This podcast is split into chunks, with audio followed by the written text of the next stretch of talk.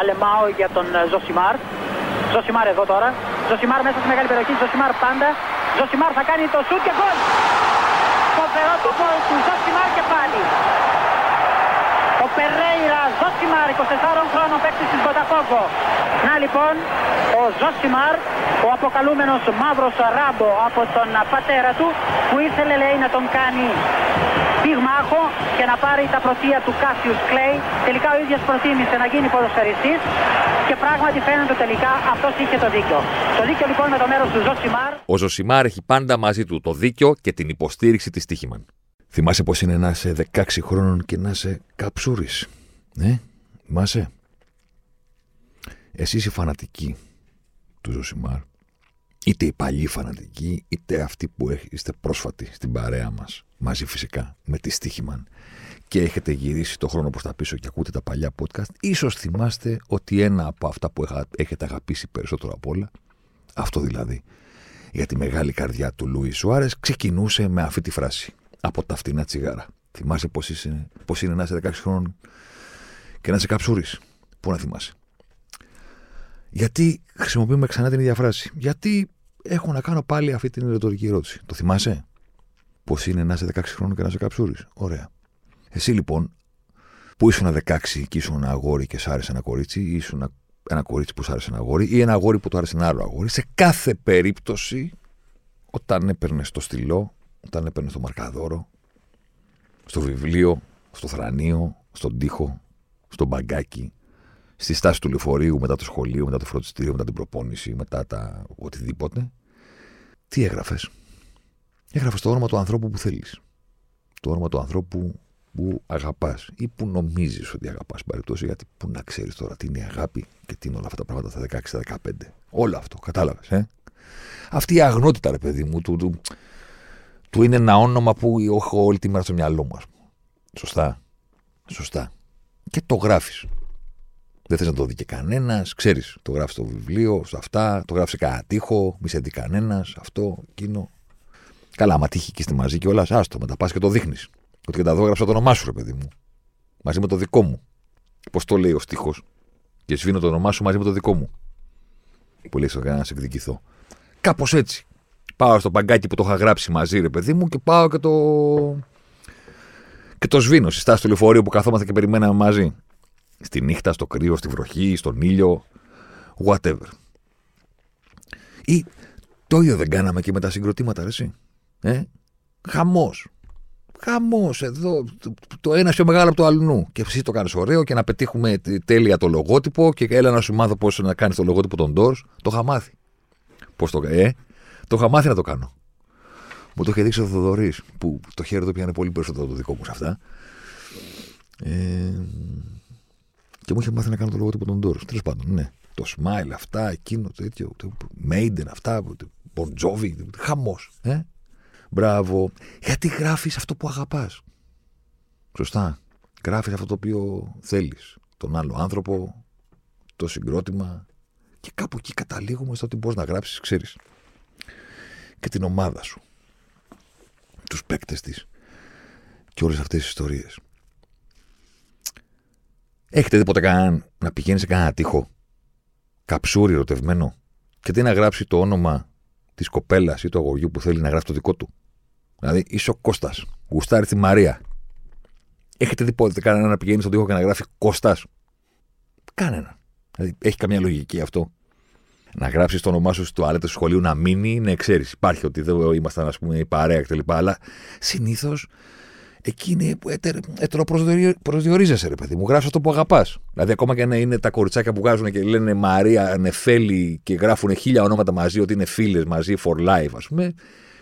Το νόημα έχει να βάλεις το όνομά σου δίπλα με αυτούς που αγαπάς. Δεν υπάρχει κανένας που να πηγαίνει και να λέει είμαι ο Τάκης, μ' αρέσει η Σούλα, τι γράφω, Τάκης. Δεν γράφεις Τάκης. Σωστά. Σωστά. Γιατί ξεκίνησα έτσι. Ρε εσείς, αν οι οργανωμένοι αγαπούσαν την ομάδα τους πάνω απ' όλα, θα γράφανε το δικό τους όνομα στα πανιά που κρατάνε. Δεν θα γράφανε το δικό τους.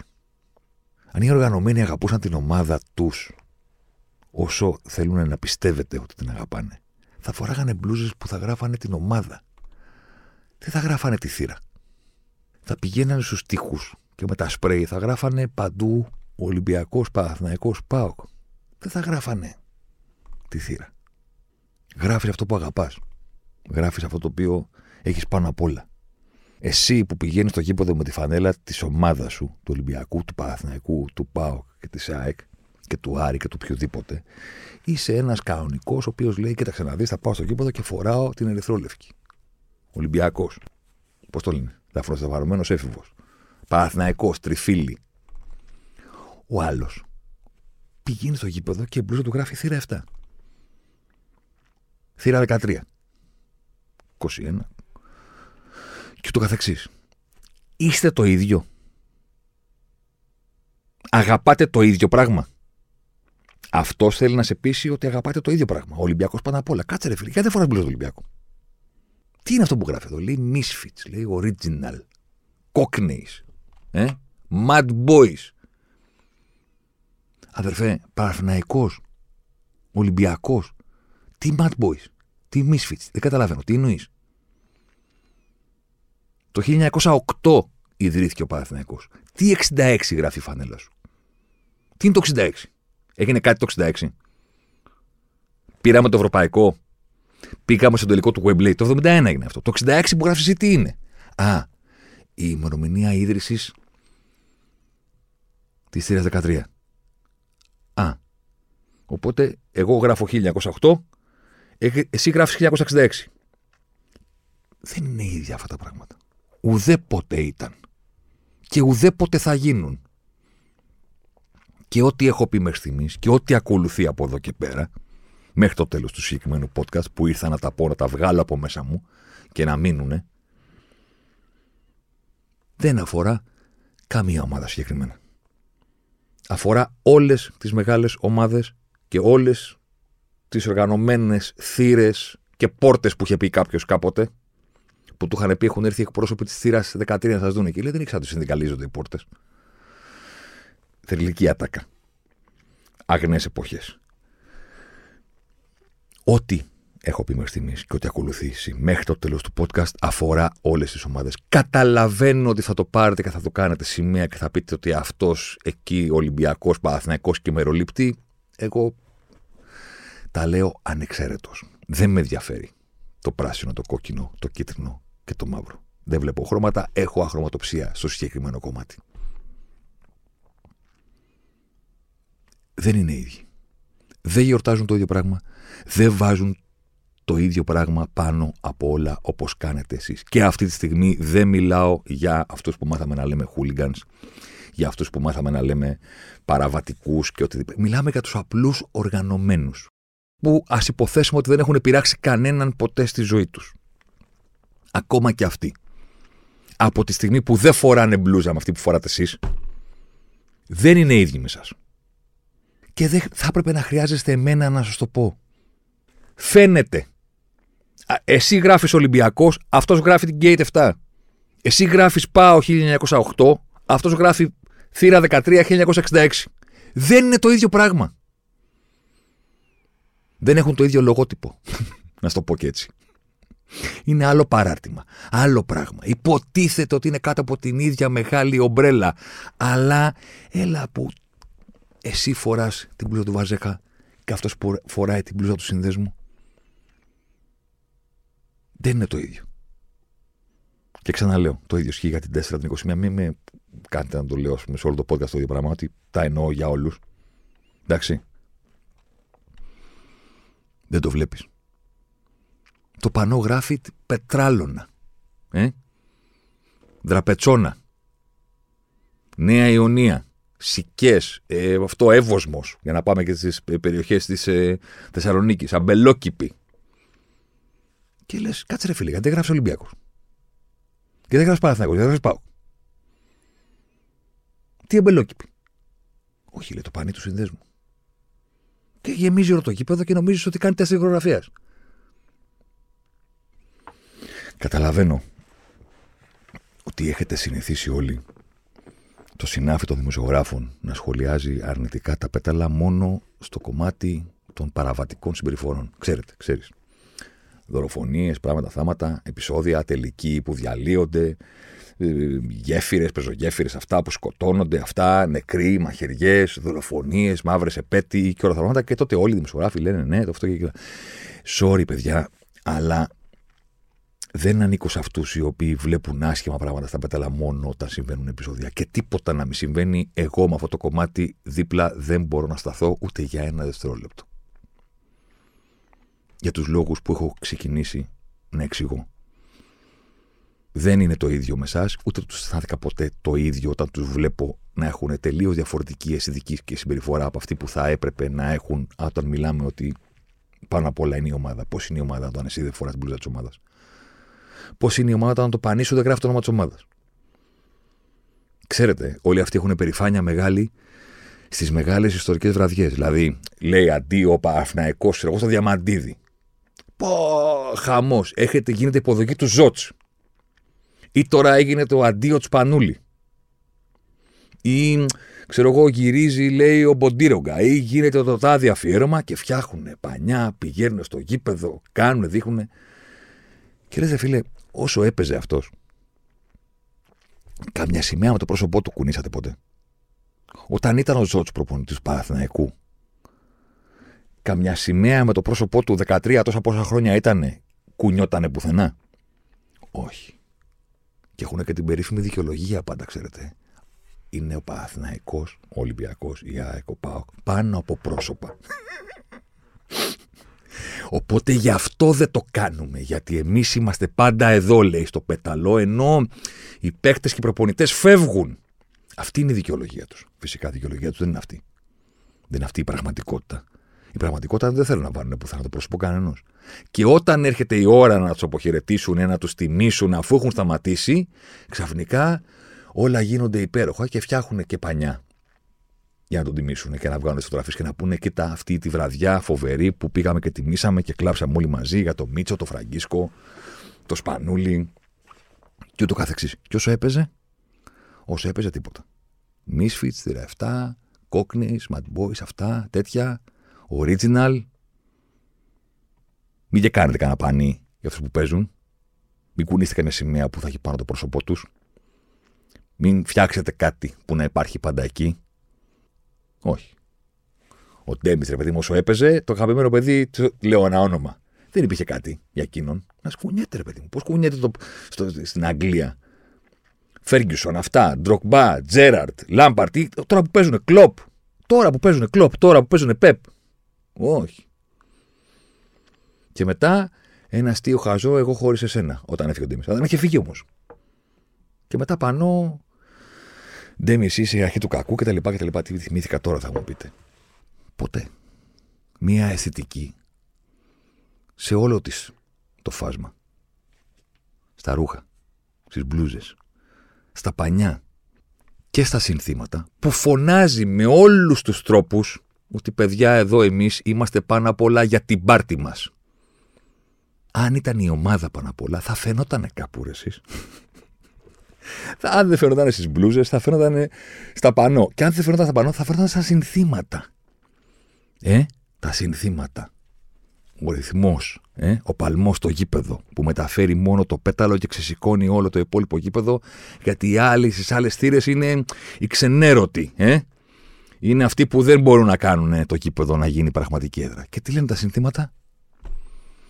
Πόσα από αυτά μιλάνε για τους ίδιους και πόσα μιλάνε για την ομάδα? Ξεκινάμε από εκεί. Δεύτερη ερώτηση. Πόσα από τα συνθήματα μιλάνε για την ομάδα και πόσα από τα συνθήματα μιλάνε για τους απέναντι? Και όταν μιλάνε για την ομάδα, τι λένε? Μήπως μιλάνε για τον εαυτό τους? Τι κάναμε, τι δείξαμε?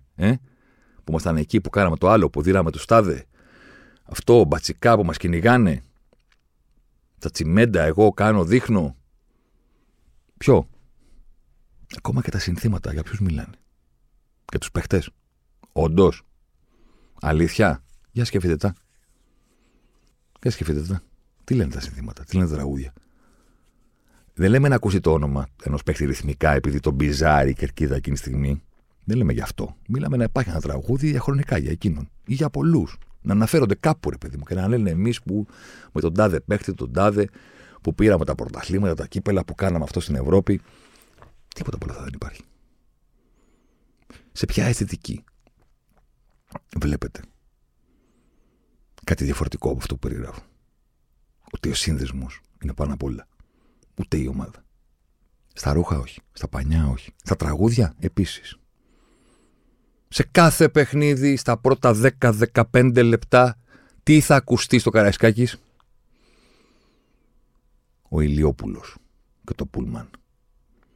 Και εσύ κάθεσαι και έχεις έρθει. Έχεις πάει στο Καραϊσκάκης να δεις τον Ολυμπιακό.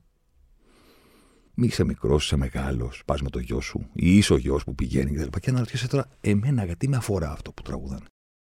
Πού κολλάει με το παιχνίδι? Πού βοηθάει τους παίχτες? Που υποτίθεται ότι είναι η δύναμη, ο κόσμος. Τι με αφορά εμένα που είμαι Ολυμπιακός και έχω έρθει να δω το γήπεδο? Τι με νοιάζει, τι έγινε, ποιος Ηλιόπουλος, τι μου λέτε, ποιο Πούλμαν? Πόσα χρόνια έχουν περάσει εντωμεταξύ από τότε? 20, δεν ξέρω κι εγώ πότε έγινε αυτό. Κάθε μάτς, κάθε παιχνίδι, ποδόσφαιρο, μπάσκετ, βόλεϊ, το ίδιο πράγμα. Θα το σταματήσουν ποτέ? Υπάρχει περίπτωση? Ποτέ. Γιατί ξεκίνησα από αυτά? Γιατί ρε εσείς? Όλα αυτά για εμένα είναι πρόβλημα. Ακόμα και αυτή η νταβατζίδικη επιβολή εδώ και δεκαετίες ότι τάχα, επειδή το αποφάσισαν 10, 20, 30 ονοματέοι στα πέταλα και μπορεί πολλούς να λέω, εσύ, ο κανονικός Ολυμπιακός, Παναθηναϊκός, ΑΕΚτζής, ΠΑΟΚτζής, Αριανός, είσαι αδελφοποιημένος με κάποιον. Μιλάμε για νταβατζιλίκη άνευ προηγουμένου. Τα αδέρφια μας, λέει. Του Ερυθρού Αστέρα, της Παρτιζάν, της Μαρσέη, δεν ξέρω εγώ ποιος. Ποια αδέρφια, ρε φίλε? Τι μου λες τώρα, δεν καταλαβαίνω. Εγώ είμαι Ολυμπιακός, ρε φίλε. Εγώ είμαι Παναθηναϊκός. Τι σχέση έχω εγώ με τον Ερυθρό Αστέρα? Γιατί πρέπει να με νοιάζει? Όχι. Τα αδέρφια μας είναι αδερφοποιημένοι, λέει, οπαδοί. Με το ζόρι να τραγουδάει το γήπεδο σέρβικα. Και είναι φοβερό ότι όλα αυτά συμβαίνουν εδώ και χρόνια και δεν ενοχλούν κανέναν. Γιατί δεν είναι παραβατική συμπεριφορά, δεν είναι χουλιγανισμός. Τι σε πειράζει, ρε φίλε, τι τραγουδάνε και τι φοράνε και τι κάνουν? Μα πώς, ρε φίλε, δεν με πειράζει? Από πού αφού τα βατζηλίκια ότι είμαστε με το ζόρι, κάποιοι αδερφοποιημένοι? Όχι, με το ζόρι. Γιατί, προσέξτε, και εδώ παίζει ρόλο και το συνάφτο δικό μας, των δημοσιογράφων, τη διατύπωση. Η διατύπωση δεν ήταν ποτέ μία μερίδα των οργανωμένων της τάδε ομάδας έχουν αδελφοποιηθεί με μία μερίδα των οργανωμένων τους. Όχι. Ήταν το γενικό, το τσουβάλι, το μεγάλο. Οι οπαδοί του Ολυμπιακού έχουν αδελφοποιηθεί με τους οπαδούς του Ερυθρού Αστέρα. Και αυτό γραφόταν κατά κόρον από όλους τους δημοσιογράφους. Το άκουγες στα ραδιόφωνα, το διάβαζες κι εσύ που ήσουν μικρός και μόλις είχε ξεκινήσει να ασχολείσαι με κτλ. Και έλεγες, α, έτσι θα είναι. Άρα κι εγώ είμαι αδελφοποιημένος. Δεν είσαι, ρε φίλε. Καμία αποχρέωση δεν έχεις σαν ΠΑΟΚτζής να είσαι κοντά στην Παρτιζάν. Καμία αποχρέωση σαν Ολυμπιακός να σε νοιάζει ο Ερυθρός Αστέρας. Καμία. Όχι, με το ζόρι και μπλουζάκια θα αγοράσεις και θα τραγουδήσεις σέρβικα και θα βλέπεις το βίντεο, λέει, που το τραγουδάνε, λέει, στα ελληνικά, λέει, στο Μαρακάνα. Μα τι με νοιάζει εμένα? Εμένα με νοιάζει η ομάδα μου. Τι με νοιάζουν τα ταλαβέρια που κάνετε κανένα κονομάτι? Γιατί γι' αυτό το κάνουν. Προφανώς. Όλα αυτά όσο δεν έχουν βία. Και όσο δεν έχουν δολοφονίες, μαχαιρώματα, μολότοφ, παιχνίδια που διακόπτονται κτλ., δεν ενοχλούν κανένα. Η ώρα της ενόχλησης έρχεται, κακή ώρα, όχι καλή ώρα, όταν συμβαίνει αυτό που συνέβη τη Δευτέρα. Κατάπτυστο, το λέει το πανό. Ναι, προφανώς. Όταν βάζω το λέει, δεν το βάζω επειδή διαφωνώ με το κατάπτυστο. Αλλά εσείς, όλα τα πανό είναι κατάπτυστα. Αυτό προσπαθώ να πω από την αρχή του podcast. Γέμισαν τα social με αντιδράσεις φίλων του Παναθηναϊκού, οι οποίοι ντρέπονταν, οι οποίοι αισθάνονταν άσχημα, οι οποίοι περίμεναν μια αντίδραση και ακόμα θα περιμένουν γιατί δεν πρόκειται να έρθει ποτέ από τη διοίκηση, οι οποίοι πήγαιναν στο πληκτρολόγιο του κινητού ή του υπολογιστή, ας πούμε, να γράψουν και να πούν ότι μη μας τσουβαλιάζετε όλους και δεν έχουμε καμία σχέση με όλα αυτά και είναι ντροπή, και μετά τσακώναν μεταξύ τους και λέγανε, κάποιος έλεγε ότι, ξέρεις, εγώ δεν χρειάζεται να ντρέπομαι γιατί δεν με χαρακτηρίζει το πανό. Άλλοι λέγανε όχι, γιατί αφού ανέβηκε στη Θύρα 13 μας χαρακτηρίζει όλους. Γι' αυτό ξεκίνησα λοιπόν από όλα αυτά τα προηγούμενα, τα υποτιθέμενα ανώδυνα, για να φτάσουμε τώρα σε αυτό το οποίο πονάει περισσότερο από όλα. Γιατί δεν είναι εσείς τίποτα διαφορετικό από έναν ακόμα κρίκο στην ίδια αλυσίδα. Το πέταλο κάνει ό,τι γουστάρει και σας έχει γραμμένους. Δεν έχει γραμμένους τους απέναντι, όπως βαφκαλίζεται να λέει. Δεν είναι ότι έχει γραμμένους τους δημοσιογράφους που εννοείται ότι είναι άρδ και άλλοι δεσλοφιάνοι δημοσιογράφοι και τα χειρότερα, ναι. Ούτε τους μπάτσους, ούτε αυτά. Έχει γραμμένους εσάς, τους οπαδούς της ίδιας της ομάδας που υποτίθεται ότι αγαπάνε περισσότερο από οτιδήποτε άλλα. Σας έχουν γραμμένους. Σας θεωρούν κατώτερους, λίγους, γελίους και ανύπαρκτους στην πραγματικότητα την οποία βιώνουν. Στην πραγματικότητα την οποία βιώνουν, όχι τώρα με το πανό της Δευτέρας, πάντα. Δεν υπάρχετε εσείς οι υπόλοιποι Ολυμπιακοί, Παναθηναϊκοί, αεξίδες. Ίσα-ίσα που όταν μιλάνε για σας, μιλάνε με άσχημα λόγια. Γιατί δεν είστε μάγκες όπως εκείνοι, γιατί δεν πάτε σε εκδρομές, γιατί δεν φωνάζετε την ώρα, γιατί εσείς δεν τα βάζετε με τους μπάτσους που είναι εχθροί, γιατί εσείς δεν τα βάζετε με τους δημοσιογράφους που πάντα κάνουν κακό στο σύλλογο και είναι ρουφιάνοι και γράφουν ψέματα και γιατί εσείς δεν τα βάζετε με τους απέναντι της άλλης ομάδας. Σας κατηγορούν για όλα αυτά. Δεν σας βλέπουν, δεν σας υπολογίζουν και δεν σας έχουν ερωτήσει ποτέ για τίποτα και ούτε πρόκειται να το κάνουν. Οπότε με συμπάθεια σας λέω, φίλοι του Παναθηναϊκού προκειμένου, γιατί τώρα συνέβη αυτό για τον Παναθηναϊκό. Πριν από 5 χρόνια είχαμε ένα αντίστοιχο πανί που προκάλεσε πάνω κάτω την ίδια κουβέντα για τους φίλους του Ολυμπιακού εκείνη τη φορά. Το θυμάστε, υποθέτω, αλλά πάμε... Μην ξεφύγουμε. Φίλοι του Παναθηναϊκού, με τεράστια συμπάθεια σας λέω, πρώτον, όχι, κατά τη γνώμη μου δεν θα πρέπει να ντρέπεστε.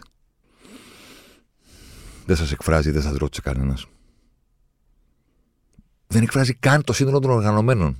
Αλλά για αυτούς δεν πρόκειται να κλάψω. Sorry κιόλας. Αλλά αυτοί που λένε, που θα έρθουν, θα μου έρθουν δεκάδες και θα πούνε εγώ με οργανωμένος και δεν έχω κάνει τίποτα από όλα αυτά που λες. Δεν με νοιάζει, ρε φίλε, δεν θα κλάψω για σένα. Δεν θα στεναχωρηθώ που σε τσουβαλιάζω. Το μικρότερο βιολί στον κόσμο παίζει για σένα. Κοίτα, πόσο με νοιάζει, καθόλου. Δεν με νοιάζει αν νιώθεις θυγμένος και τσουβαλιασμένος επειδή λέω ότι όλοι οι οργανωμένοι είναι έτσι. Δεν με πειράζει. Ξιδάκι. Απευθύνομαι στους κανονικούς Παναθηναϊκούς. Και το κανονικούς το εννοώ και ξιδάκι σε όποιο παρεξηγείται. Κατά τη γνώμη μου δεν θα πρέπει να ντρέπεστε. Δεν χαρακτηρίζεις εσάς αυτό που συνέβη. Αν έπρεπε να ντρέπεται κάποιος, θα πρέπει να είναι η διοίκηση που έχει την ευθύνη για το τι συμβαίνει στο γήπεδο της. Γιατί είναι δικό της. 2. Δεν θα έπρεπε να ανεβάσουν κάτι τόσο κατάπτυστο όσο το Free the Boys στο πέταλο για να φτάσετε στο σημείο να καταλάβετε ότι αυτοί είναι εχθροί σας. Αυτό προσπαθώ να πω τόση ώρα. Δεν μπορεί να τα έχετε καλά στο κεφάλι σας με το συγκεκριμένο κομμάτι της κερκίδας τις προηγούμενες μέρες και να είστε ενάντια μόνο όταν σηκώνετε ένα τέτοιο πανό που σας κάνει να ντρέπεστε που είστε Παναθηναϊκοί και που είστε στο γήπεδο εκείνη την ημέρα. Όχι. Ακόμα και για τα υπόλοιπα πανό πάλι απέναντι πρέπει να είστε. Ακόμα και για τα υπόλοιπα συνθήματα πάλι απέναντι πρέπει να είστε. Ακόμα και την ώρα που κάνουν κάτι κορεό που παρεμπιπτόντως τι ασχήμια είναι αυτή, τι ασχήμια είναι αυτή και το συνάφι μας τα αποθεώνει και λέει το εντυπωσιακό κορεό λέει, που ανέβηκε και βγάζεις αίμα από τα μάτια, από τα πόσο άσχημα είναι και να σου πω και κάτι, πώς να είναι ωραία ρε φίλε, πώς να είναι ωραία όταν πίσω από αυτά κρύβονται άνθρωποι που φοράνε αυτά τα μπλουζάκια, με αυτά τα λογότυπα, που έχουν λογότυπο κάτι τύπους με κάτι ρόπαλα, με κάτι κουκούλες, κάτι νεκροκεφαλές, κάτι κράνη, κάτι τέτοια. Φοράνε τα μπλουζάκια, τσίτα, νομαξύ, γιατί κάνουν τους γυμνασμένους. Έχουν και την μπαντάνα εδώ που έχει όρτα όπλα. Μαχαίρια, πιστόλια, ναρκωτικά κτλ. Έχουν και το στη μέση. Σχεδιάζουν αυτά τα πανιά, φοράνε αυτά τα ρούχα, έχουν αυτά τα σύμβολα. Πώς θα φτιάξουν ένα κορεό ρε, που να είναι. Να μην βρίσω στο μικρόφωνο τώρα, που να είναι ωραίο. Δηλαδή τα βλέπεις τα κορεό και είναι πως είναι στις ταινίες. Που είναι ένα κοριτσάκι και κάνει μια ζωγραφιά και καταλαβαίνει ο ψυχολόγος από τη ζωγραφιά ότι το κοριτσάκι αυτό το δέρνουν στο σπίτι ή το έχουν φυλακισμένο γιατί κάνει κάτι μαύρα. Ρε παιδί μου, τα κορεό αυτά είναι η αποτύπωση όλης της ασχήμιας που κρύβουν μέσα στην ψυχή τους αυτοί οι άνθρωποι. Όλης της ασχήμιας με την οποία βλέπουν τον αθλητισμό. Το ότι μισούνε τους απέναντι, μισούνε. Όλο αυτό το μίσος βγαίνει στα κορεό. Ρε εσείς, δεν θα έπρεπε να φτάσει η στιγμή να ανεβάσουν Free the Boys και το λογότυπο, το BBB και το μπλε μέσα στην ίδια σας, το ίδιο σας το σπίτι που θα πονέσετε την ημέρα που θα τα αφήσετε. Εσείς οι Παναθηναϊκοί τηλεοφόρο θα κλαίτε με μαύρο δάκρυ όταν θα έρθει η ώρα να φύγει ο Παναθηναϊκός από εκεί για να πάει στο Βοτανικό. Δεν θα έπρεπε να έρθει η στιγμή να ανέβει αυτό το πανό για να καταλάβετε ότι με αυτούς πρέπει να είστε απέναντι. Για αυτούς δεν πρέπει να έχετε θετικά συναισθήματα ποτέ. Εγώ δεν έχω. Τα μισώ τα πέταλα. Sorry. Όλα τα πέταλα. Αλλά πρώτα απ' όλα της δικής μου ομάδας, αυτή που υποστήριζα μικρός. Σας έμαθαν εδώ μεταξύ αυτοί ότι αυτοί που πρέπει να αντιπαθείτε είναι οι άλλοι. Πρόσεχε. Δηλαδή, σας λένε οι οργανωμένοι της ομάδας σας, όποια ομάδα και να υποστηρίζετε, ότι δεν υπάρχει τίποτα χειρότερο, τίποτα ρε παιδί μου, από τους οργανωμένους της άλλης ομάδας. Ότι είναι ρουφιάνοι, ότι κοτόπουλα με κράρι, πώς τα λένε, ότι τρέχουνε, ότι είναι χούλιγκανς με σπρέι, ότι οι δικοί σας είναι οι πιο μπεσαλίδες, ρε παιδί μου, που υπάρχουν, τα μεγαλύτερα αρσενικά που δεν έχουν πειράξει ποτέ άνθρωπο που δεν έπρεπε, ότι είναι οι θεματοφύλακες της ομάδας, ότι έχουν κάνει πράγματα μόνο για το καλό του συλλόγου, ότι είναι καθηγητές, ότι είναι φοβεροί, και οι απέναντι μιλάμε τώρα, ρε παιδί μου, ό,τι χειρότερο. Όποιον και να ρωτήσεις. Όποιον και να ρωτήσεις. Πάνε σε έναν αργωμένο του Ολυμπιακού. Πες του, για πες. Παναθηναϊκή. 1.000.000 κατηγορίες. Για πες σε εκδίδες, ό,τι χειρότερο, φίλε, άκου. Τι έχουν κάνει εκδίδες, εγώ θα σου πω. Για τους παοξίδες τα ίδια. Μετά πες έναν του Παναθηναϊκού. Και σου λες, λέγει, για πες τους Ολυμπιακούς. Για τους Ολυμπιακούς, κάτσε και σημείωνε. Σου πω εγώ. Και όλοι αυτοί προσπαθούν να σας πείσουν ότι έχουν δίκιο για ό,τι λένε για τους άλλους, αλλά ό,τι λέγεται για εκείνους δεν ισχύει. Είναι ψέματα. Τα γράφουν οι άλλοι, τα ζουφιάνοι δημοσιογράφοι, και τα διακινούν οι απέναντι που θέλουν να τους πυλώσουν. Και δεν έχει πει κανένας, σας σηκώστε χέρι και εσείς, παιδιά, έχετε όλοι δίκιο. Είστε ο ένας χειρότερος από τον άλλον. Και στην πραγματικότητα οι διαφορές σας είναι ελάχιστες. Ελάχιστες είναι οι διαφορές σας. Και θέλετε να μας πείσετε ότι εσείς είστε καλοί και όλοι οι υπόλοιποι είναι ό,τι χειρότερο. Η ντροπή των οπαδών, λέει. Φοβερή ατάκα. Φοβερή. Η ντροπή των οπαδών. Ότι δηλαδή η Παναθηναϊκή, ας πούμε, εμπροκειμένο είναι η περηφάνεια των οργανωμένων και των χουλιγκάνων, ρε παιδί μου. Εντάξει. Και όλοι οι υπόλοιποι είναι η ντροπή των οπαδών. Και δεν καταλαβαίνω ότι όλο αυτό το κομμάτι, από όπου και να το πιάσεις, λερώνεσαι. Από όπου και να το πιάσεις, είναι τροπιαστικό. Σε όλες τις εκφάνσεις.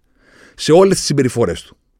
Δεν θα έπρεπε να έρθει εκείνη η μέρα που ανέβηκε στο Σέφ εκείνο το πανό που έλεγε «Γαβρέ, θυμήσου το θρίαμβο της Παιανίας». Γιατί το ανέφερα προηγουμένως και θα ήθελα να το αναφέρω για να μην πει κάποιος τι εννοούσες εκεί, ποιο πανό. Το πανό που ανέβηκε το 2019. Και έχω γράψει κείμενο γι' αυτό.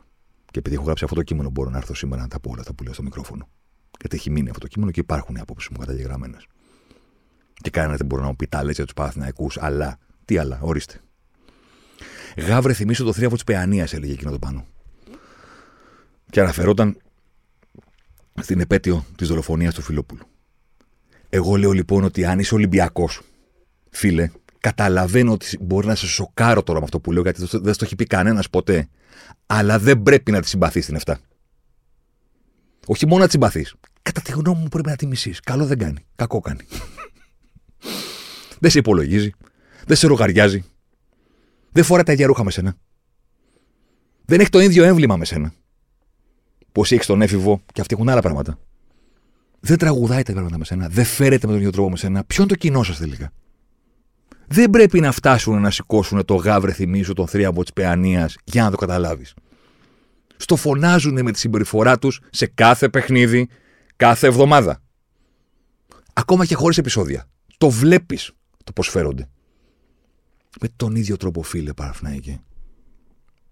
Δεν είναι τώρα που η 13, ας πούμε, πέρασε τα εσκαμμένα και σε έκανε να ντρέπεσαι. Και πριν το ίδιο ίσχυε. Και είναι και θρασίδηλοι, να το πω και έτσι. Όλοι τους. Γιατί αν στο φινάλε τους νοιάζει τόσο πολύ το υποτιθέμενο δίκαιο των Κροατών, αυτών των 150 αλητών, ας πούμε, που ξεκίνησαν από το Ζάγκρεμπ και διέσχισαν τρεις χώρες για να φτάσουν ανενόχλητοι να κάνουν την επίθεση που έκαναν στη Φιλαδέλφια. Αν σε νοιάζει το δίκαιο τους, εκεί είναι η Γαδά. Κοντά είναι η Παναθηναϊκή, όπως το γνωρίζω. Και θα πάνε να κλείσουν τηλεφόρο Αλεξάνδρας. Και να φωνάζουν όλη τη μέρα για το δίκαιο των Κροατών. Κατάλαβα. Κλείστε τους δρόμους. Διαμαρτυρηθείτε. Κάντε πορεία. Πώς κάνουν όλοι όσοι συζητάνε το δίκιο τους. Ξέρω εγώ. Πιστεύετε στο δίκιο σας. Θέλετε να ελευθερωθούν οι Κροάτες γιατί στον δικό σας αρρωστημένο εγκέφαλο είναι αθώοι. Για τη δολοφονία του Μιχάλη και όλη αυτή την τρομοκρατική επίθεση, την πράξη πολέμου που ξεκίνησαν από το Ζάγκρεμπ και γράφουν στην Αθήνα. 1,5 λόγος. Και δεν το σταμάτησε κανένας. Και πήγε ο άλλος οικονόμου που είχε αυτά τα γυαλιά που φοράει που είναι σαν να βλέπει μέσα από ιδρύο. Που είναι σαν ροφός. Τι εικόνα είναι αυτή, ρε. Και ξεπαστρέψανε κάτι οι διευθυντές τροχέας. Λες και η παράβαση που κάνανε οι Κροάτες ήταν ότι δεν βγάλανε φλάς. Πατήσανε, λέει, τη διαχωριστική γραμμή. Υπερβολική ταχύτητα, ξέρω εγώ τέτοια. Δηλαδή, τι σχέση έχει τροχέα με το λόγο των 150 ανθρώπων που κατέβηκε στην Αθήνα να σκοτώσει. Είναι αθώοι. Free the boys. Έξω από το τηλεοφόρο. Αν θες να διεκδικήσεις το δίκιο τους, γιατί το κάνεις στο δικό μου το σπίτι. Γιατί δεν μπορεί το ηλιοφόρος να είναι σπίτι σου του οργανωμένου περισσότερο από του άλλου. Είναι σπίτι μας. Όσο είναι δικό σου, είναι και δικό μου.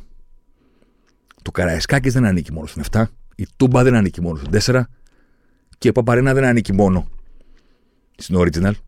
Είναι σπίτι μας. Αλλά ρε, τελικά πως από το σπίτι δεν είμαστε όλοι ίσοι. Γιατί μια ζωή εσύ κάνεις στο πεταλό ό,τι γουστάρεις. Βαράς τον τέφι και οι υπόλοιποι χορεύουν. Ό,τι συνθήματα θες εσύ. Για τους απέναντι. Για πράγματα που δεν ενδιαφέρουν κανέναν έξω από σένα. Αλλά όχι, πρέπει να μας ενδιαφέρουν γιατί τα τραγουδάς εσύ που είσαι η καρδιά της ομάδας. Ο 12ος παίχτης. Εσένα εννοούν, δεν εννοούν το υπόλοιπα πεταλά. Free the boys. Πια στους δρόμους. Κλείσε τον Αλεξάνδρας. Αλλά όχι, Και ξέρεις γιατί δεν το κάνεις. Γιατί αν το κάνεις θα καταλάβουν όλοι πόσοι λίγοι είστε. Πόσοι θα είστε, νομίζεις. Πόσοι θα είστε. Ελάχιστοι.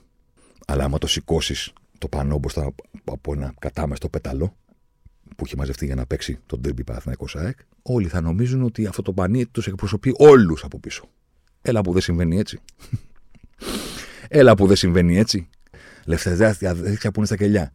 Άμα αυτοί που τα κρατάνε πηγαίναν στο δρόμο έξω από τα κελιά για να διαμαρτυρηθούν, θα δεις ότι είναι 10 δωματέοι, 20, άντε 30-50 στο σακίρ κέφι. Αλλά άμα το ανεβάζεις την κατάμεση κερκίδα, φαίνεται σαν να τους χρησιμοποιεί όλους. Γι' αυτό το κάνεις. Για να χρησιμοποιήσεις τον όγκο και τη δύναμη των ανθρώπων οι οποίοι δεν έχουν την παραμικρή σχέση με αυτό το οποίο ζητάς, για να παρουσιάσεις το αίτημά σου σε κάτι μεγάλο, σε κάτι παλαϊκό. Όπως εκείνο το άθλιο Γαβρέ, θυμίζω τον Θύρα από της Παιανίας. Πόσοι νομίζετε ότι το είχαν αποφασίσει να ανέβει, 10-20. Είχε επέτειο της δολοφονίας του Φιλόπουλου. Και εκείνο το πανό το θυμάμαι και δεν το ξεχάσω ποτέ, όχι μόνο γιατί είχα γράψει εκείνο το κείμενο, αλλά γιατί ήταν για κάτι πρωτοφανές σαν πανό. Συνήθως τα πανό αναφέρονται σε κάποιους άλλους και τους βρίζουν, αναφέρονται τους απέναντι. Ήρθαμε με χέρια και εσείς με μαχαίρια και τρέχατε και σας κυνηγήσαμε. Κάτι τέτοιες βλακίες γράφουνε μεταξύ τους. Εντάξει. Το συγκεκριμένο ήταν πρωτοφανές γιατί ήταν το μοναδικό που απευθυνόταν στον ίδιο τον κόσμο της ομάδας. Ήτανε πανό των οργανωμένων που απευθυνόταν στους Ολυμπιακούς. Ή μάλλον διορθώνω, στους Γαύρους. Για να μιλήσουμε στη δική τους γλώσσα. Και λέγανε οι οργανωμένοι, αυτοί που θεωρούσαν θρίαμβο αυτό που έγινε στην Παιανία, τη σύγκρουση δηλαδή και το ραντεβού θανάτου που οδήγησε σε θάνατο, και λέγανε στον απλό κόσμο, φιλέ, 10 χρόνια μετά θυμηθείτε τη μεγάλη μας νίκη. Και το λέγανε στον κόσμο. Δεν το λέγανε στους απέναντι. Παραθυναϊκοί, θυμηθείτε τι σας κάναμε την Παιανία. Που είναι το κλασικό πανό που ανεβαίνει παντού. Όταν τους τα κλέβουνε, περιμένουν το επόμενο ντέρμπι για να πάνε να τα κάψουνε και την ώρα που ξεκινάει το παιχνίδι, τους καίνε τα πανιά για να δουν απέναντι που τους συμπλοκή που τα πήρανε ή τα μηχανάκια που αφήσατε. Κάτι τέτοιες βλακίες. Τότε στο Σέφ το λέγανε στον ίδιο τον κόσμο της ομάδας. Και σε ρωτώ, έπρεπε να ανέβει αυτό το πανό, ρε φίλε, που είσαι Ολυμπιακός, για να καταλάβεις ότι με αυτό δεν πρέπει να έχεις την παραμικρή σχέση. Ή έκτοτε, αυτό είναι το 19, έχουμε 23, πάμε για 24. Έχουν περάσει σχεδόν 5 χρόνια, θα περάσουν σχεδόν 5 χρόνια. Από τότε το έχεις ξεχάσει ότι το κάνανε. Τους βλέπεις, ας πούμε, πέναντι την ώρα που είσαι στο Σέφ ή στο Καραϊσκάκης και τους βλέπεις με θετικό συναίσθημα, τους βλέπεις με χαμόγελο. Όντως, αλήθεια τώρα, δεν ήταν πάντα έτσι.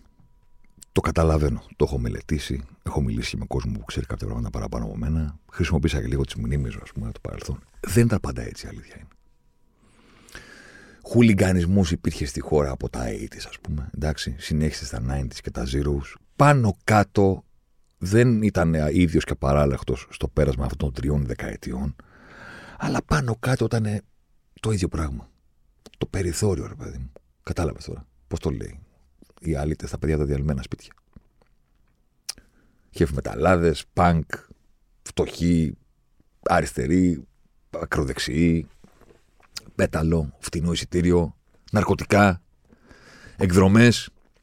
Και λίγο η ανάγκη, ρε παιδί μου, ότι μας έχει η κοινωνία να τρώμε από παντού χαστούκια με όλους τους τρόπους, και κάπου εδώ βρίσκουμε έναν δρόμο στον οποίο εμείς είμαστε, ξέρεις, αισθανόμαστε καλά, είμαστε ισχυροί.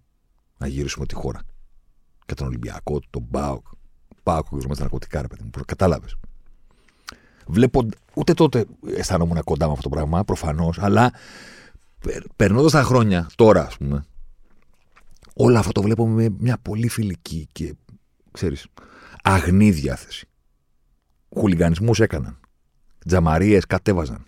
Με τους αντίπαλους παίζανε ξύλο. Με μπατσικά αυτά, κόντρες, ιστορίες, κυνηγητά επίσης. Ήταν ταραξίες. Θέλει ένα τραμπούκι. Δεν είναι το ίδιο. Ήταν αδύναμοι που τα έβαζαν με τους πιο δυνατούς, που στο κεφάλι τους εκείνη τη στιγμή ήταν, ξέρω εγώ, η αστυνομική, ας πούμε. Εντάξει. Η επιβολή της τάξης. Αυτοί που ήθελαν να τους κάνουν καλά, ενώ οι ίδιοι ήθελαν να μείνουν ανυπόταχτοι, ας πούμε. Και πάνω απ' όλα η ομάδα, ταξιδεύουμε για εκείνη, φωνάζουμε, γυρίζουμε, και την επόμενη Κυριακή πάλι το ίδιο. Στο εντός ή στο εκτός. Ήταν το περιθώριο. Κάπου στα zeros, κάπου στη μέση, κάπου το 10 όταν έγινε η πρώτη φορά, το πρώτο μεγάλο ραντεβού με τη συνδρομή χουλιγκάνων του εξωτερικού. Πλέον στα 20, αυτή τη στιγμή που μιλάμε, όλο αυτό που σας περιέγραψα τα προηγούμενα χρόνια δεν έχει την παραμικρή σχέση. Δεν ζούμε αυτό το πράγμα. Δεν είναι αυτό το πράγμα που συμβαίνει στα πέταλα. Ούτε στο ελάχιστο. Πλέον μιλάμε για κανονικές συμμορίες. Συμμορίες, όχι συμμορίες χουλιγκανισμού. Συμμορίες που το μέλημά τους είναι πώς θα πλακωθούν με τους απέναντι χουλιγκάνους. Μιλάμε συμμορίες ποινικές, κανονικές. Σχεδόν σε όλες τις ομάδες, για να μην πω σε όλες. Τι κάνουν οι συμμορίες, εγκληματικότητα, πώς το λένε, κανονική. Ναρκωτικά, μπραβιλίκια, προστασία, λίγο τράφικινγκ, απ' όλα. Αυτό είναι πάνω απ' όλα. Και από κάτω υπάρχουν όλοι οι υπόλοιποι, οι οποίοι, ας πούμε, δεν έχουν σχέση με όλα αυτά, αλλά είναι. Τώρα, είναι η χρήσιμη ηλίθιοι, ρε παιδί μου. Είναι αυτοί που πληρώνουν τη συνδρομή, φοράνε την μπλούζα, πληρώνουν και το καπέλο, τραγουδάνε τα συνθήματα και πηγαίνουν σπίτι τους χωρίς να έχουν συμμετάσχει σε κάποιο έγκλημα, η αλήθεια είναι. Εντάξει. Αλλά ταυτόχρονα όμως δίνοντας ισχύ σε όλους τους υπόλοιπους στο όνομα της αγάπης για την ομάδα. Δεν είμαστε πλέον στο περιθώριο στους χούλικανς. Μιλάμε για τραμπούκους και κοινούς εγκληματίες. Όπως επίσης δεν μπορεί πλέον να μιλάμε για οπαδική βία. Δηλαδή, αυτοί που κατέβηκαν από το Ζάγκρεμπ στην Αθήνα δεν είχαν κάνει στήρα να πάνε στο γήπεδο. Πώς είναι οπαδικό το επεισόδιο αυτός? Τι σημαίνει οπαδική βία? Η δολοφονία του Άλκη. Είναι ο ορισμός του ρατσισμού. Σε σκοτώνω γιατί δεν μου αρέσει αυτό που είσαι. Όπως σκοτώνω το Λουκμάν στα Πετράλωνα, επειδή είμαι χρυσαυγίτης και αυτός είναι Πακιστανός, έτσι σκοτώνω κάποιον επειδή είπε Άρης. Ξεκινάνε χωρίς εισιτήριο, σε παιχνίδι στο οποίο δεν τους επιτρέπεται η είσοδος στον αγωνιστικό χώρο, διασχίζουν με αυτοκινητοπομπή κανονικά, λόγος κανονικός, από το Ζάγκρεμπ φτάνουν μέσα στην Αθήνα, δεν έχουν όπλα μαζί τους, γιατί πού να τους περάσει από το μυαλό ότι το ελληνικό κράτος δεν μπορεί να σταματήσει κανένας. Δηλαδή οι άνθρωποι είπανε, σκεφτήκανε συντεταγμένα και είπανε δεν θα πάρουμε κάτι μαζί μας. Θα μας τα δώσουν οι άλλοι στην Αθήνα. Πώς είναι οπαδικό όλο αυτό, με τι σχέση έχει με έναν αγώνα? Τι σχέση έχει με το ντέρμπι, κατάλαβες? Τίποτα δεν είναι από όλα αυτά. Και δεν ντρέπονται όλοι τους στις ανακοινώσεις να μιλάνε για αδέρφια. Ότι ρε παιδί μου, ξέρεις, είναι τα αδέρφια μας από το εξωτερικό.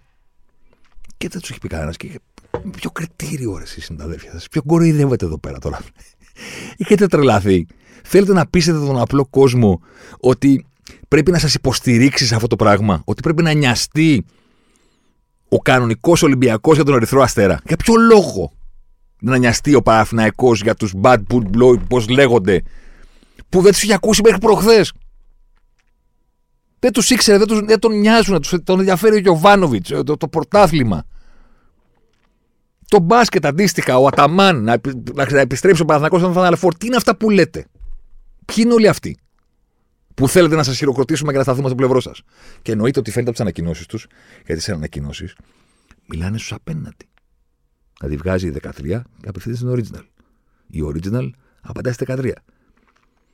Η 13 δεν νιώθει πουθενά την υποχρέωση να απαντήσει στους Παναθηναϊκούς. Γι' αυτό σας λέω, σας έχουν γραμμένους. Δεν σας βλέπουν καν, δεν υπάρχετε. Δεν υπάρχετε εσείς οι κανονικοί Παναθηναϊκοί για τη 13. Όπως δεν υπάρχετε οι κανονικοί Ολυμπιακοί για αυτούς που είναι στην 7. Δεν υπάρχετε. Και όποτε απευθύνονται σε εσάς, σας λένε μην κουνάτε το δάχτυλο. Εμείς είμαστε η δύναμη της ομάδας, που δεν θα μας πείτε εσείς, που τραγουδάμε σε ορτά γήπεδα, που πηγαίνουμε σε ορτά γήπεδα και κάνουμε. Αυτό είναι το μόνιμο επιχείρημα της ανωτερότητας, της άρειας φυλής των οργανωμένων στην Ελλάδα. Ότι είναι καλύτεροι οπαδοί από εσάς. Άκου τώρα, άκου. Αυτοί κουνάνε το δάχτυλο στους κανονικούς ανθρώπους ότι εμείς είμαστε πάνω απ' όλα. Έχετε δει καμία ανακοίνωση να ζητάει συγγνώμη από εσάς? Ποτέ. Έγινε τώρα αυτό με τον Πανό. Είπε τίποτα η ανακοίνωση των οργανωμένων στους Παναθηναϊκούς? Ούτε κουβέντα. Στους απέναντι μιλάνε. Κάνουν ένα διάλογο και εσείς το δικό σας συναίσθημα, η ντροπή σας για αυτό που συνέβη στο σπίτι σας, στη λεωφόρο, το κήπεδό σας, δεν υπάρχετε πουθενά. Δεν ενδιαφέρει κανέναν το πώς νιώσατε. Όπως δεν ενδιαφέρει κανέναν για το αν σας αρέσει το σύνθημα για τον Ηλιόπουλο, για το αν στην Τούμπα αισθάνεται καλά το υπόλοιπο γήπεδο όταν ανεβαίνει το Ελευθεριά στα κελιά. Και λες, ποια Ελευθεριά, παιδιά? Σε αυτούς που σκοτώσαν, που σφάξαν τον Άλκη. Αλήθεια τώρα. Δεν σας βλέπουν. Δεν ενδιαφέρονται για εσάς ούτε στο ελάχιστο. Καταλαβαίνω ότι έχετε μεγαλώσει και αισθάνεστε άσχημα πράγματα για τους οπαδούς των άλλων ομάδων. Μεγαλώσατε και είστε Παναθηναϊκοί και βγάζετε φλίκτενες όταν βλέπετε τους Γαβρούς και την 7. Μεγαλώσατε και είστε Ολυμπιακοί και βγάζετε σπυριά όταν ακούτε για τις ζέλες που είναι ρουφιάνοι, που είναι για εκείνο. Αλλά πιστέψτε με, ή μην με πιστεύετε, εν πάση περιπτώσει, αλλά ακούστε με. Κρατήστε τα αρνητικά συναισθήματα για τους οργανωμένους της δικής σας ομάδας. Γιατί αν το σκεφτείτε, αυτοί σας ενοχλούν περισσότερο. Αυτοί έχουν άμεσο αντίκτυπο με ό,τι κάνουν στην ομάδα σας. Όχι απέναντι. Τώρα που δεν υπάρχουν και μετακινήσεις, δεν τους βλέπετε και ποτέ. Δεν τους βλέπετε και ποτέ. Τους βλέπετε 2 φορές το χρόνο που πάνε να παίξετε στην έδρα τους. Δηλαδή πάνε οι Ολυμπιακοί να παίξουν στην Τούμπα. Εκεί τους βλέπετε τους παουτζίδες. Κάντε για να γίνει κανένα τελικό σκυπέλο που είναι η ετήσια γιορτή των χουλιγκάνων, ας πούμε. Παίζουν ξύλο, είναι pre-game show, θα την παπαρίζουν στη Νέα Σμύρνη. Pre-game show, 1 ώρα πλακώνεται και μετά ξεκινάει το παιχνίδι. Με 1 ώρα καθυστέρηση. Εντάξει. Δεν τους βλέπετε. Δηλαδή στο Καραϊσκάκης δεν έχετε δει κανέναν. Δεν έχουν έρθει Παναθηναϊκοί, Άγγλοι, ΠΑΟΚ. Δεν σας ενοχλούν. Στη λεωφόρο ποιος έχει πάει? Ό,τι αρνητικό έχετε στα δικά σας τα παιδιά. Αυτά που σας μάθανε από την αρχή, ότι πρέπει να τους αγαπάτε γιατί είναι η καρδιά της ομάδας. Δίνουν τον παλμό στο γήπεδο. Σας κουνάω το δάχτυλο τους η ώρα. Μην τους συμπάθετε, μισήστε τους, γυρίστε τους στην πλάτη, κάντε το όλα, κάντε τ' άλλο, γιατί δεν καταλαβαίνετε ότι είναι εχθροί σας, γιατί δεν καταλαβαίνετε ότι δεν είναι πάνω απ' όλα η ομάδα και είναι πάνω απ' όλα ο εαυτός τους. Δεν φταίτε. Δεν φταίτε, αυτή είναι η αλήθεια. Δεν αποφασίζετε εσείς ότι οι διοικήσεις των ομάδων σας θα τους έχουν στα όπα-όπα δεκαετίες τώρα, μέχρι να φτάσουν στη στιγμή να μην μπορούν να τους ελέγξουν ούτε στο ελάχιστο. Δεν φταίτε εσείς, η αλήθεια είναι. Δεν φταίτε εσείς αν ο τύπος αποφάσισε να ασχοληθεί αρνητικά με τα πέταλα μόνο στην περίπτωση των επεισοδίων και για όλα τα υπόλοιπα να λέει φοβερή ατμόσφαιρα και τέτοια πράγματα. Δεν φταίτε εσείς αν τους αποθεώνουν ακόμα για τα κορεό, ακόμα για το οτιδήποτε. Για την επιτομή της ασχήμιας, της αισθητικής του τελευταίου σταδίου, ας πούμε. Δεν φταίτε. Αλήθεια τώρα. Δηλαδή, δεν φταίτε.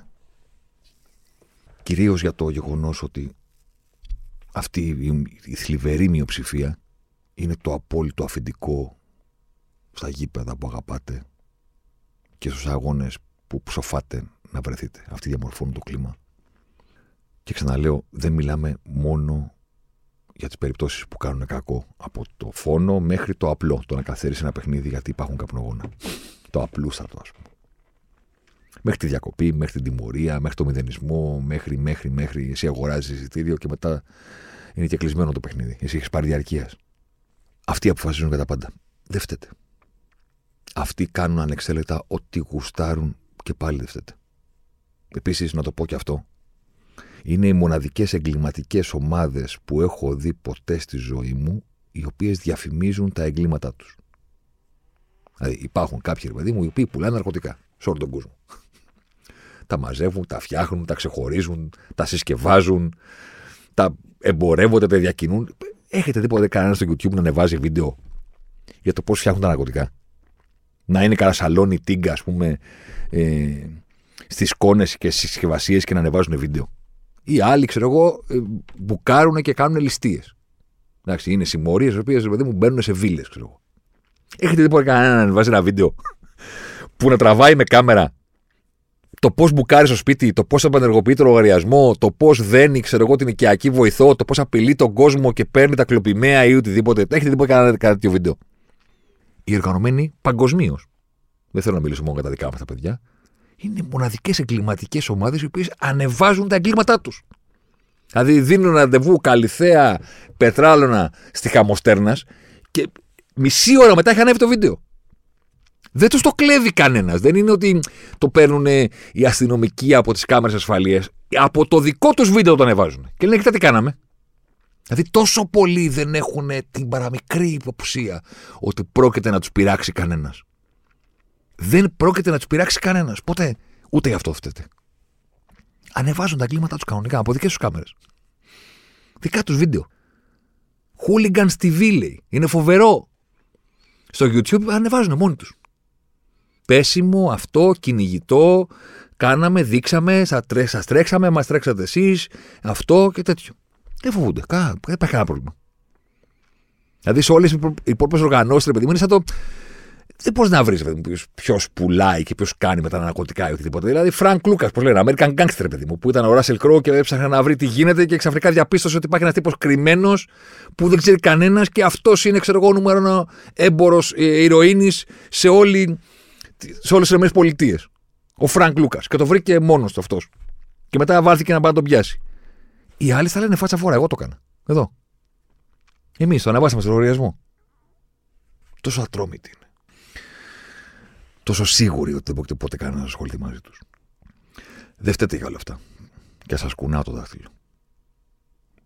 Και στο φινάλε κάποιος θα πει: ωραία. Άντε ρε Ζοσιμάρ, το κάναμε αυτό που είπες. Και τι θα αλλάξει? Λίγα πράγματα η αλήθεια είναι. Λίγα πράγματα η αλήθεια είναι. Απλώς θα έχετε ακόμα περισσότερο, έχω την αίσθηση, μέσα σας στο συναίσθημα του να πείτε: δεν ντρέπομαι, ρε φίλοι, για αυτό που κάνανε. Για το πανό, για οτιδήποτε. Δεν ντρέπομαι. Δεν έχω καμία σχέση με όλους αυτούς. Ας ντραπούν άλλοι. Ας ντραπεί το κράτος, ας ντραπεί η διοίκησή μου. Ας ντραπούν άλλοι. Εγώ γιατί να ντραπώ? Επειδή πληρώνω εισιτήριο 5, 6, 7 θύρες πιο εκεί για να δω τον Παναθηναϊκό, για να δω τον Ολυμπιακό, για να δω τον ΠΑΟΚ. Δεν θα ντραπώ, όχι. Ούτε θα μου κόψω το γήπεδο. Αυτό βέβαια. Μεγάλη κούβεντα. Χιλιάδες είναι αυτοί που έχουν κόψει το γήπεδο όλα αυτά τα χρόνια. Και είναι οι παθητικοί οπαδοί της ομάδας από τον καναπέ και από την καρέκλα της καφετέριας. Και γιατί μπορεί να είναι ακριβό να πας στο γήπεδο, αλλά κυρίως γιατί δεν είναι κανονικό, ρε παιδί μου. Αισθάνεσαι ότι δεν σου ταιριάζει. Ότι αυτό το κλίμα εκεί μέσα δεν είναι για ανθρώπους σαν και εσένα. Γιατί το αισθάνεσαι αυτό? Γιατί το κλίμα το φτιάχνουν κάποιοι άλλοι. Γι' αυτό. Και γιατί η διοίκηση έχει αποφασίσει, όλες οι διοίκησεις, ότι αυτοί είναι οι καλοί πελάτες του μαγαζιού. Όχι εσύ. Εσύ και να το κόψεις το γήπεδο δεν πειράζει μόνο. Σιγά. Τι έγινε τώρα? Τα παιδιά να είναι καλά. και τα πάρα πολύ παραβατικά, τα αφεντικά δηλαδή, και τα από κάτω που δεν κάνουν τίποτα τρομερό, αλλά είναι εκεί για να δίνουν τον παλμό και να δίνουν ισχύ σε όλους τους υπόλοιπους. Τα παιδιά να είναι καλά. Εντάξει. Εσύ τώρα πας, δεν πας. Δεν πειράζει. Δεν έγινε και κάτι. Καταλαβαίνω ότι δεν θα αλλάξει κάτι. Εγώ λέω ότι τουλάχιστον λίγο πιο καθαρό μυαλό, πιο καθαρή συνείδηση, πιο καθαρή καρδιά όσον αφορά την αγάπη. Να μην μπλέκετε με αυτές τις ιστορίες. Εννοώ να μην ασχολείστε με το ποιος έχει δίκιο στα πεσήματα, ποιος. Να μην πιστεύετε στην ουτοπία ότι η δική σας οργανωμένη είναι καλύτερη και των άλλων είναι τα χειρότερα παιδιά που υπάρχουν. Ναι, πιθανότατα δεν θα αλλάξει τίποτα. Αλλά όσο λιγότερο ασχολούμαστε με αυτά, όσο με μεγαλύτερη αντιπάθεια και έχθρα τα βλέπουμε, τόσο πιο πολύ συγκεντρωμένοι θα είμαστε σε αυτό που μας φέρνει εδώ. Σε αυτό που με φέρνει εμένα μπροστά στο μικρόφωνο και φέρνει εσένα να φοράς ακουστικά για να ακούσεις το Ζοσιμάρ. Και σε ευχαριστώ πάρα πολύ. Το ποδόσφαιρο, το ρημάδι, ρε παιδί μου, κατάλαβες. Το παιχνίδι, η μπάλα και όλα τα γύρω-γύρω, αλλά τα γύρω-γύρω του παιχνιδιού, του αγώνα, του πώς παίζεται, των προπονητών, των παικτών και τελεία. Τέλος. Όχι των υπόλοιπων. Και το ξέρω ότι είναι θλιβερή μειοψηφία όλη αυτή. Γιατί αν ήταν πλειοψηφία, αυτό το podcast δεν θα πήγαινε τόσο καλά. Είναι απλή αναλογική. Θα υπήρχε ένα άλλο που θα λεγόταν Hooligans TV κάτι και θα ήταν το νούμερο 1 στη χώρα. Καταλαβες. Δεν είναι όμως. Είναι θλιβερή μειοψηφία και για τους λόγους που εξηγήσαμε είναι τα απόλυτα αφεντικά. Αν δεν μπορούμε να κάνουμε κάτι να το αλλάξουμε, γιατί δεν είναι δική μας ευθύνη, τουλάχιστον μπορούμε να κάνουμε κάτι όσον αφορά το πώς το αντιμετωπίζουμε, έστω και μόνοι μας. Δεν είναι οι αντίπαλοι οργανωμένοι αυτοί που θα πρέπει να βλέπετε και να ξυνίζετε τη φάτσα σας. Είναι οι οργανωμένοι της δικής σας ομάδας. Και δεν πρέπει να χρειάζεται να κάνουν κάτι τέτοιο που θα σε κάνει να ντρέπεσαι, για να το καταλάβετε. Αλλά έστω και τώρα, μπορούμε όλοι να ξεκινήσουμε να λέμε ναι, δεν με νοιάζει, φίλε. Δεν με νοιάζει. Δεν με νοιάζει, με νοιάζει η ομάδα. Τα δικά σας, του πέταλου, μεταξύ σας. I couldn't care less. Α, και επίσης, να το πω αυτό, συγγνώμη, θα το ξεχνάω. Κατά καιρούς, λέει, αιμοδοσία κάνανε, ναι, τέτοια, ή, πρόσεχε, όταν συμβαίνει κάτι, όπως τα τέμπη, θα ανεβάσουν πάνω ή όποτε στην κρίση, και τότε λέει εκφράζονται λοιπά. Sorry, να σηκώσω το χέρι μου, ούτε και τότε. Ποτέ. Λέει να. Εμείς δεν τα βάζουμε και στο Sport 24. Δηλαδή το πανό που λέει κάτι, ας πούμε, ξέρω εγώ, συμπαράσταση ή οτιδήποτε, δεν το βάζουμε. Ή δεν βάζεις όλα τα πανό, ή δεν βάζεις κανένα. Και αυτό και τώρα από τη Δευτέρα το βάλαμε γιατί η ΑΕΚ αντέδρασε προς το παρό και είπε: δεν παίζουμε και δεν κάνουμε και δεν δείχνουμε. Ούτε τότε, παιδιά. Ούτε τότε. Όσες πράξεις και να κάνουν για να ξεπληθούν ή για οτιδήποτε, ούτε τότε. Αν τα πανώ είναι κατάπτυστα, είναι πάντα κατάπτυστα. Και είναι πάντα γραμμένα σε μια γλώσσα που δεν έχει κανένα λόγο, κανένας δεν τη διαφημίζει, κανένας δεν δίνει βήμα. Έχουν βήμα και το βάζουν το πανό και το κρεμάνε.